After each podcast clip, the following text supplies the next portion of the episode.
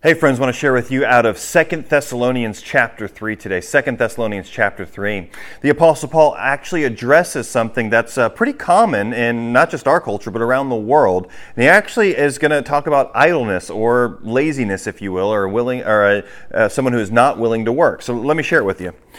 Now we command you, brothers, in the name of our Lord Jesus Christ, that you keep away from any brother who is walking in idleness and not in accord with the tradition that you receive from us. So if there's somebody who calls himself a brother, a Christian, a brother or sister, but a, somebody who says they're a Christian but they're in idleness, what Paul actually says is stay away from that person. Wow, well, what do you mean, Paul? What's going on?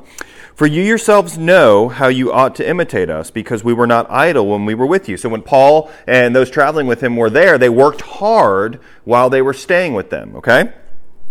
Nor did we eat anyone's bread without paying for it, but with toil and labor we worked night and day, that we might not be a burden to any of you. So, again, they worked hard night, day to make sure they weren't a burden. They just didn't eat people's bread and take advantage of them, okay?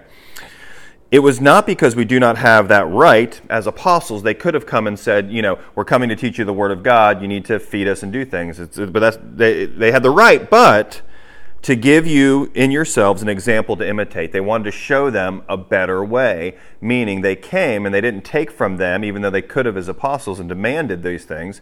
They didn't do that, and they worked to be an example to the believers there.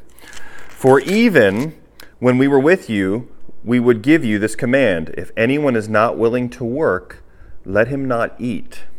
For we hear that some among you walk in idleness, not busy at work, but busy bodies. Now, such persons we command and encourage in the Lord Jesus Christ to do their work quietly and to earn their own living.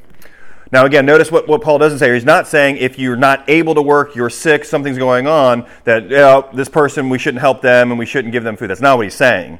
Again, these are people who could work, but they're not. They're taking advantage of other people, taking advantage of, quote unquote, the system.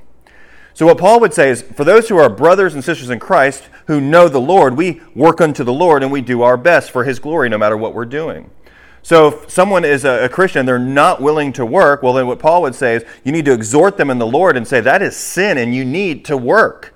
And if you don't work, you don't eat. So, we have to be very careful, very careful here that we don't enable people to just continue in sin. This is a sin issue for those who could work, but we're just enabling them by giving, giving, giving, when really they need the accountability and they need to go out and work. Now, again, this is not for people who can't work, this is for people who won't work.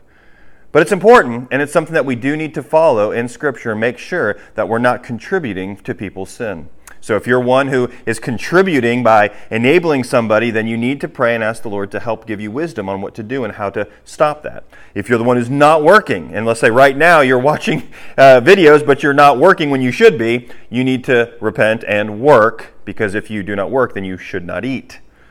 And again, if you're someone who can't work, well, then rest and be uh, accepting of the grace of God when others try to help you. Have a great day today.